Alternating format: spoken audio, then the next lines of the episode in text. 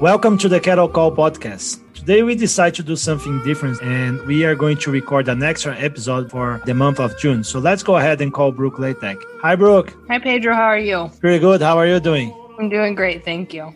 Is it a good time for a call? It's always a great time for a cattle call. Great. Brooke, I remember when we first started, we were thinking about doing four episodes every month, right? And we figured out that there are some months that there are five weeks that we have to record an extra episode or we have a week empty. So we decided to do this extra episode to update our listeners on the research that we are currently doing here. Every month we do our research update in our newsletter and we also do our research call which is basically summarizing some uh, published paper that we have conducted here in the Desert Re- Research and Extension Center. But today what we want to do is update our listeners to what is going on, what are the research that we are doing right now in 2021. So could you uh, explain and tell us what are the research going on in the center right now? Sure. So um, I'm going to take us back to February. Um, in February, we got 225 calf-fed Holstein steers. They came in and we sorted them into two different projects. The first project is using 105 of those steers, and we're feeding them an essential oil to see how that affects performance. So that project, we got 225 mm-hmm. and we sort them. We took uh, 105 from that project and divided in three different treatments. So we are using 105 in that project, correct? Exactly. Yep. And what we are basically doing is feeding a control diet with non-feed additive, mm-hmm. uh, conventional diet with rumensin, and we are also testing this essential oil and looking performance and growth of those calf-fed Holsteins. Correct? Exactly. Yep. Okay, that's that's nice. That's exciting. So what else are we are we doing here? So the other project we started, we took a hundred of the remaining animals, um, and we sorted them into four different treatments to look at the effect of different concentrations of uh, distillers grains in the diet and how that affected performance during the first 112 days. That's very nice. And that's something that goes back to all of the research brief that we've been doing, uh, the research calls that we've been doing, talking about protein levels on those phase feeding. And this specific project, what we did, we were feeding 10%, 15%, 20%, and 25% the distillers grains uh, in the calf-fed Holstein diet.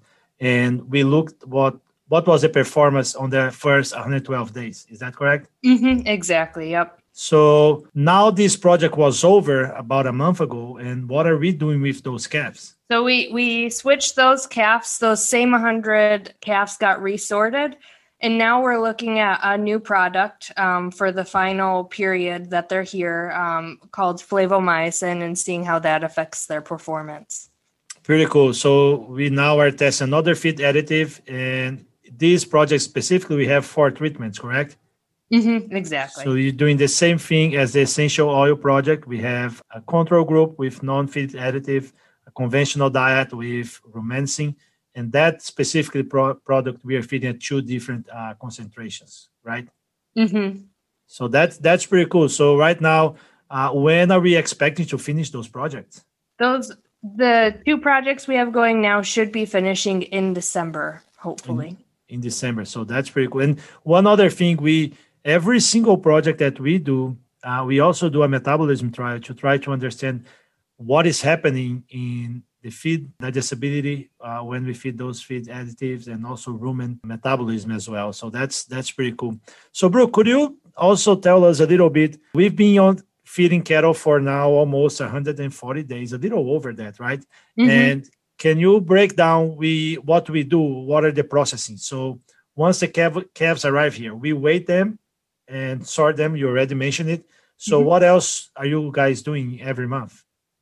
So um, when they're first coming in we're gonna um, do the same things feedlots typically do with their calves. We're gonna um, weigh them we're gonna process them which means giving them vaccines um, and sorting them uh, by weight um, so that we can block them in those projects. After that, for a few months, all we do is weigh them every 28 days. They don't need anything extra.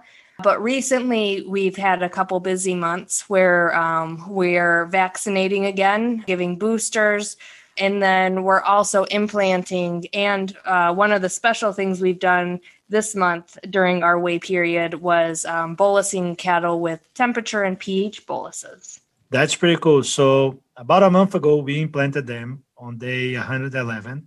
Mm-hmm. That, that's when they received their first implant, right? Right, exactly.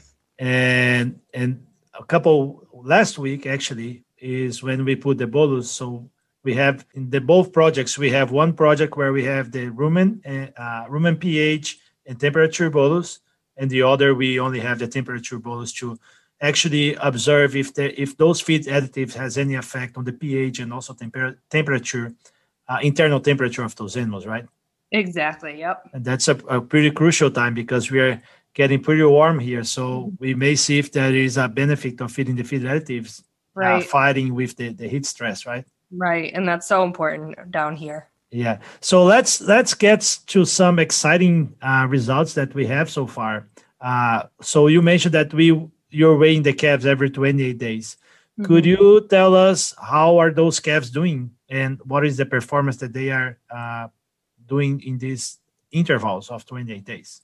Sure. So we have right now um, five groups of data. We weighed them five times.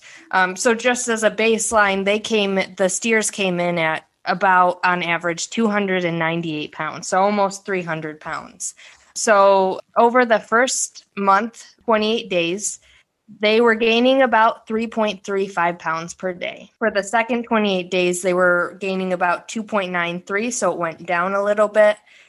The third period, they were gaining about 3.6 pounds per day, so it went back up. The fourth period, 3.35, so a tiny bit lower than uh, April's uh, gain. And then finally, this past month in June, they were gaining 4.85 pounds per day. So they were really packing on the pounds in June. Well, that's that's pretty cool. So they've been uh, fluctuating between, let's say, 3.3 to. They had a backup between day tw- uh, 28 and day 56 where they drop a little bit below three pounds but we've mm-hmm. been sustaining over three and a half pounds and this past month it's really great so they're gaining over four and a half pounds every day yeah they've gained a lot of, um, so just as a reference at our last weigh day in may they were weighing about 645 pounds when we weighed them in june they were 787 pounds on average Wow. So you're hitting almost 800 pounds. Uh, mm-hmm. And one thing that that I, I want to ask you, uh, why do you think they had such a good gain the last 28 days? That's something we've talked about because it was just such impressive gain, and um, the one thing we we look we realized was uh, those implants. We we implanted them a mo- about a month ago now, and it really shows. That's yeah, that's important. We were here, would look at the numbers and thinking what happened with those calves, and we realized that we implanted them on day 111, and this implant it it matched exactly when we were expecting the greatest release, one of the greatest release on, on those first 28 days, and it shows that the in the performance of those calves, and mm-hmm. and we still maintain a really good feed to gain ratio, right? Pretty close to four when we look overall. Yep, overall, for we can see an increase um, in that feed efficiency from February to um, May, a steady increase. But again, with that increased performance in June, we saw a slight drop in the, or um, a, a, slight improvement, sorry, in the feed efficiency. Pretty good, Brooke.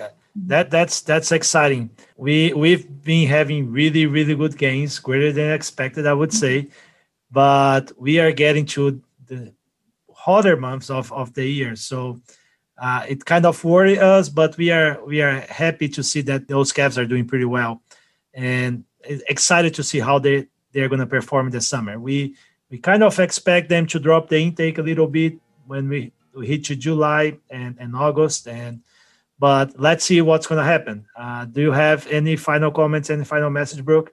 No, like you said, that these guys are doing great, so I'm excited to see how they finish out here.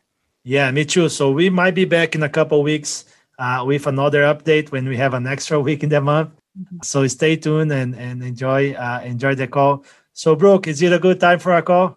It's always a great time for a cattle call. Thank you very much. And don't forget to subscribe to our newsletter. The link is below the description in this episode. So thank you very much and see you soon. Bye bye.